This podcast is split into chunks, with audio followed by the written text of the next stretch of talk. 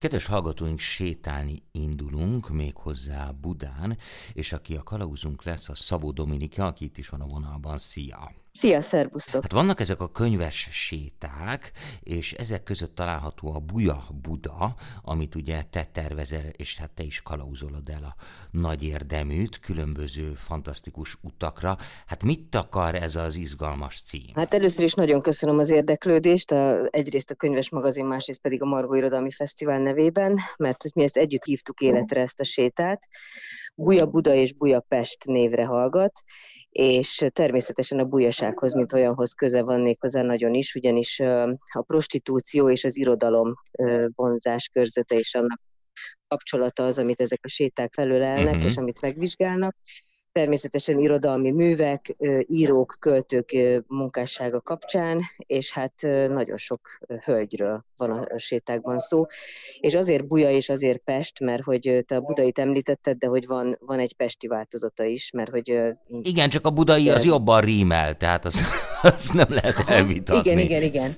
Buja, abszolút Buja Buda. És akkor ez úgy néz ki, hogy találkozunk a kedves sétálni vágyókkal, és abszolút irodalmi alkotások, levelek, idézetek mentén sétálunk körülbelül 2-2,5 órát, van az 2,5 óra is egyébként, és megállunk olyan helyeknél, ahol vagy költők, írók éltek, vagy ahol akár bordéházak működtek, vagy akár olyan kávékimérések, ahol olyan sztorik alakultak, amelyekről aztán beszámolunk, és képeket is nézegetünk, és alámerülünk a Buja világába, a pesti aranykornak, ami a 19. század vége és a 20. század eleje főleg. Ez nagyon izgalmasan hangzik, ugye Pestet jobban el tudjuk képzelni ilyen szempontból, hiszen hát számos kuplé is megénekelte hát az itteni lehetőségeket, a Király utca 101-et például, és hasonlókat, de Budán nem tudom, hogy mennyire voltak bordéháznak nevezhető igazi létesítmények,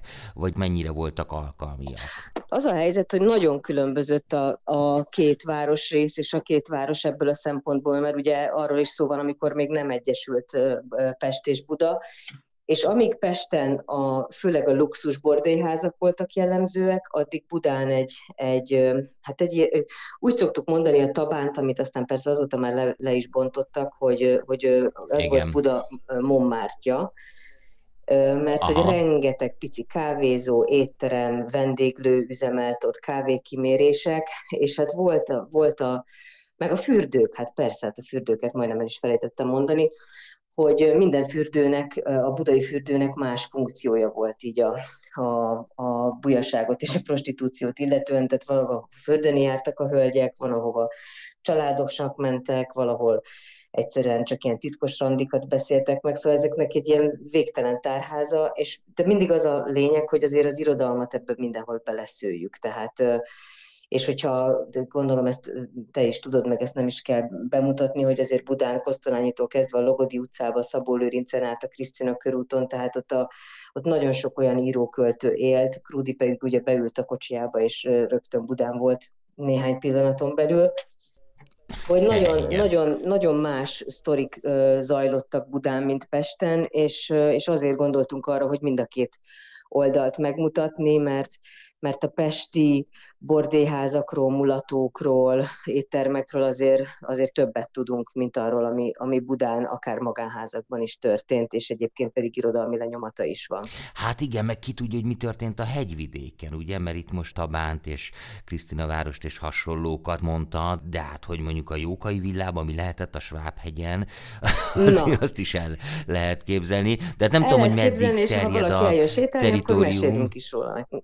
A sétálóknak. És időben merre, vagy meddig tart a dolog? Ezt azért kérdezem már, mint hogy történelmi időben, mert például az egyik ilyen híres hely, ami hát abszolút 20. századi, és nem hogy az 50-es években, de még jó néhány évvel ezelőtt is volt ott ilyen ledér mulató, ez a Hegyalja úton található, és hogy az ember megy Buda felé, akkor a bal oldalon ugye a Citadellához, ahol föl kell hajtani, ott volt ez a Mambó bár, és az lehet tudni, hogy államvédelmi céllal voltak ott hölgyek az 50-es években, sőt azt hiszem, hogy még tovább is, talán már egészen a 80-as évekig ott voltak különböző ilyen lehallgató bázisok, tehát ott tényleg azért vitték a külföldieket, hogy ilyen James Bond-szerűen meg tudjanak különböző diszkrét információkat, vagy az államvédelem számára fontos információkat. Ezekről nyilván, ahogy kutatómunkát végeztem, meg végeztünk, ezekről tudunk, de hogy nagyon-nagyon az a célja ennek a sétának, hogy irodalommal összekössük. Tehát, hogy mindenféleképpen irodalmi alkotások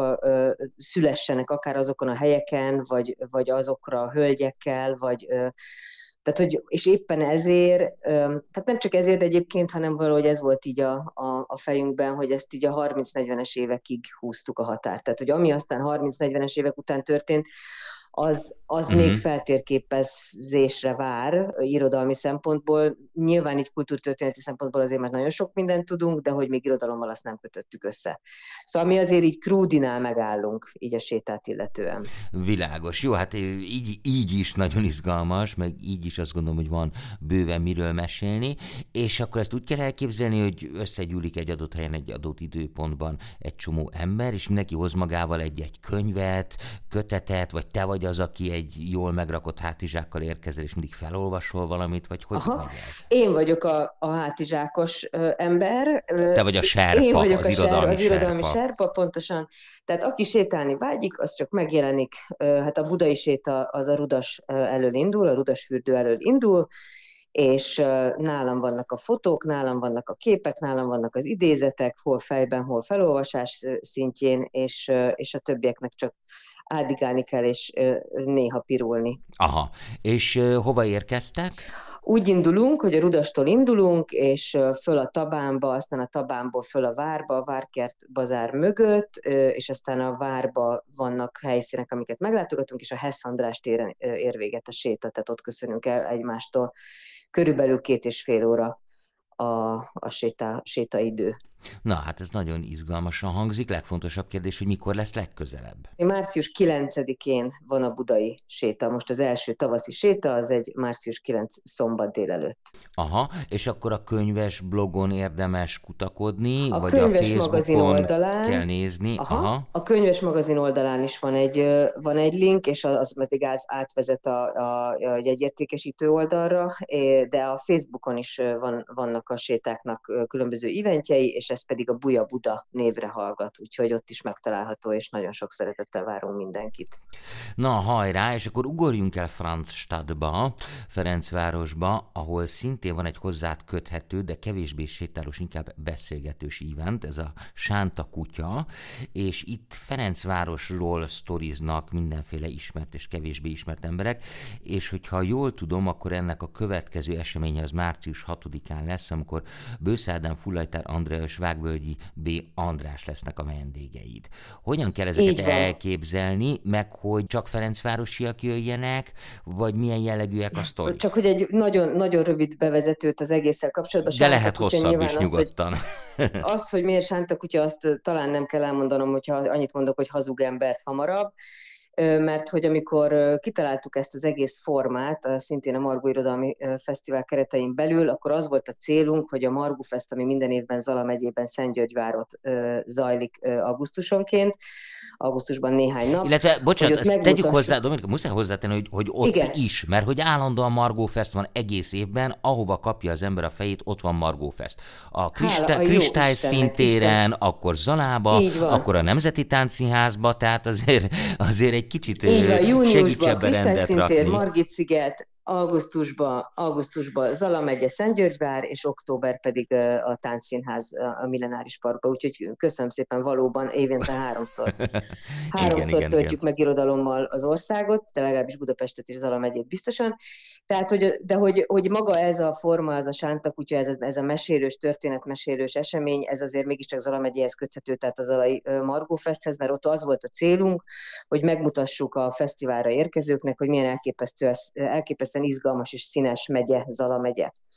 Na és ez annyira bevált, és annyira szeretik egyrészt a fesztiválra látogatók, másrészt maguk a mesélők ezeket az eseményeket, hogy kitaláltuk, hogy akkor ezt most már ideje meghonosítani itt Budapesten is. De várj egy picit, tehát hogy meghívtatok olyan, nem tudom, zalamegyi prominens személyiségeket, vagy érdekes embereket Zalamegyéből, vagy nem tudom, különböző guide-okat. Tehát még csak igen, tehát még csak az sem volt kritérium, hogy valakinek ismert legyen a neve, vagy az arca, vagy a tevékenysége. Sőt, tehát pont ezt akartuk megmutatni, hogy mennyire elképesztően izgalmas, emberi, érdekes, szívszorító, megható, elgondolkodtató, vicces történetei vannak akár egy szalazentgróti amatőr csillagásznak, vagy mondjuk egy vonyarcvashegyi születésű, egyébként Grúzia korábbi nagykövetének, vagy egy olyan korábbi hévízi vagy szállodaigazgatónak, akiből aztán sajtmester lett. Szóval, hogy nagyon-nagyon izgalmas emberek, és mindig az annyi volt a kikötés, hogy Zala megyéhez valamilyen módon kötődjenek. Tehát akár ott születtek, dolgoznak, ott van házuk, ott élt a nagyapjuk, ott van szőlő, teljesen mindegy. És aztán ezek köré találjuk meg mindig a sztorikat, és ez annyira bevált, hogy szerettük volna ezt a Margós kollégáimmal meghonosítani végre Budapesten is. És hát honnan máshol induljunk, mint a Ferencvárosból, a város szívéből, és a Tompa 17 nevű kávézó, ami a Tompa utca 17 szám alatt található meglepő módon, egy kiváló helyszínt ad ezeknek az esteknek, és ez lesz most a harmadik alkalom, március 6-án, ahogy te is mondtad, Bősze Ádám, Fullajtár Andrea és Vágvölgyi András lesz a vendégem, és ennek pedig az a koncepciója, hogy akik Ferencvároshoz köthetőek valamilyen sztori kapcsán, nem kell, hogy itt éljenek, vagy dolgozzanak, vagy teljesen elhivatottak legyenek Ferencvárossal kapcsolatban, de mondjuk egy ferencvárosi utcasarkon csattant el életük első csókja, most mondtam valamit.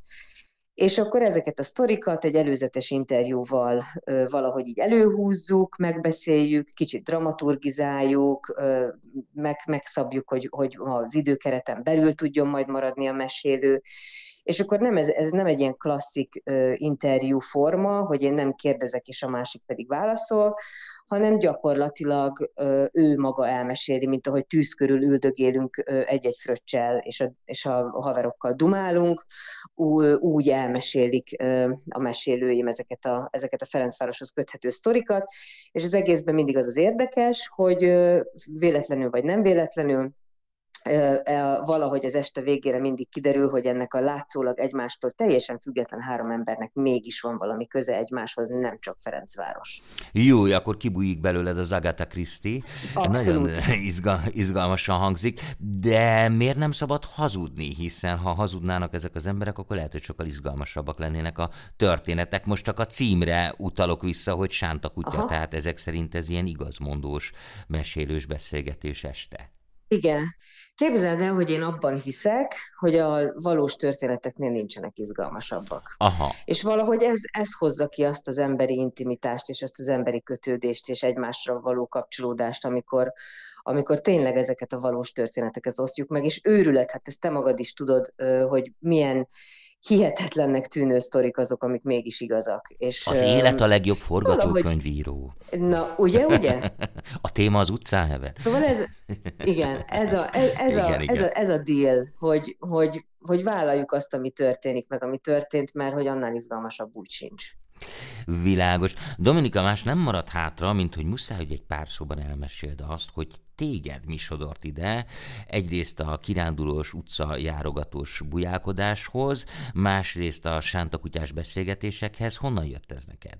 Hát a Margó Irodalmi Fesztiválnak dolgozom abszolút szívszerelemből most már hosszú évek óta, és maga a Sánta kutya, először kezdem akkor a sétákkal. Tehát néhány évvel ezelőtt Valuska Laci és a Margó Irodalmi Fesztivál csapata, meg a Könyves Magazin csapata kitalálta, hogy tök jó lenne beszállni ebbe a bizniszbe, irodalmi szempontból is, hogy olyan sétákat tartani. Igen, rengeteg nagyon-nagyon érdekes séta. Muszáj, hogy megkérdezem, hogy egyébként ezt valaki valaha fölkutatta, hogy honnan jött ez a hullám, hogy hirtelen mindenki városi sétákat kezdett el szervezni, és az emberek elkezdtek erre özölleni. Ez hogy indult be, ezt te nem tudod? Hát az, hogy itthon Magyarországon hogy indult, azt nem tudom, de én nagyon szeretek utazni, és nagyon sokat is szoktam utazni, és hát azért ez Európa egyéb pontjain, sőt egyébként Ázsiában is, ez egy abszolút bevett szokás, hogy aki ismeri a várost, az maga mellé vesz néhány embert, és azt az oldalát, amit ő ismeri, azt bemutatja azoknak,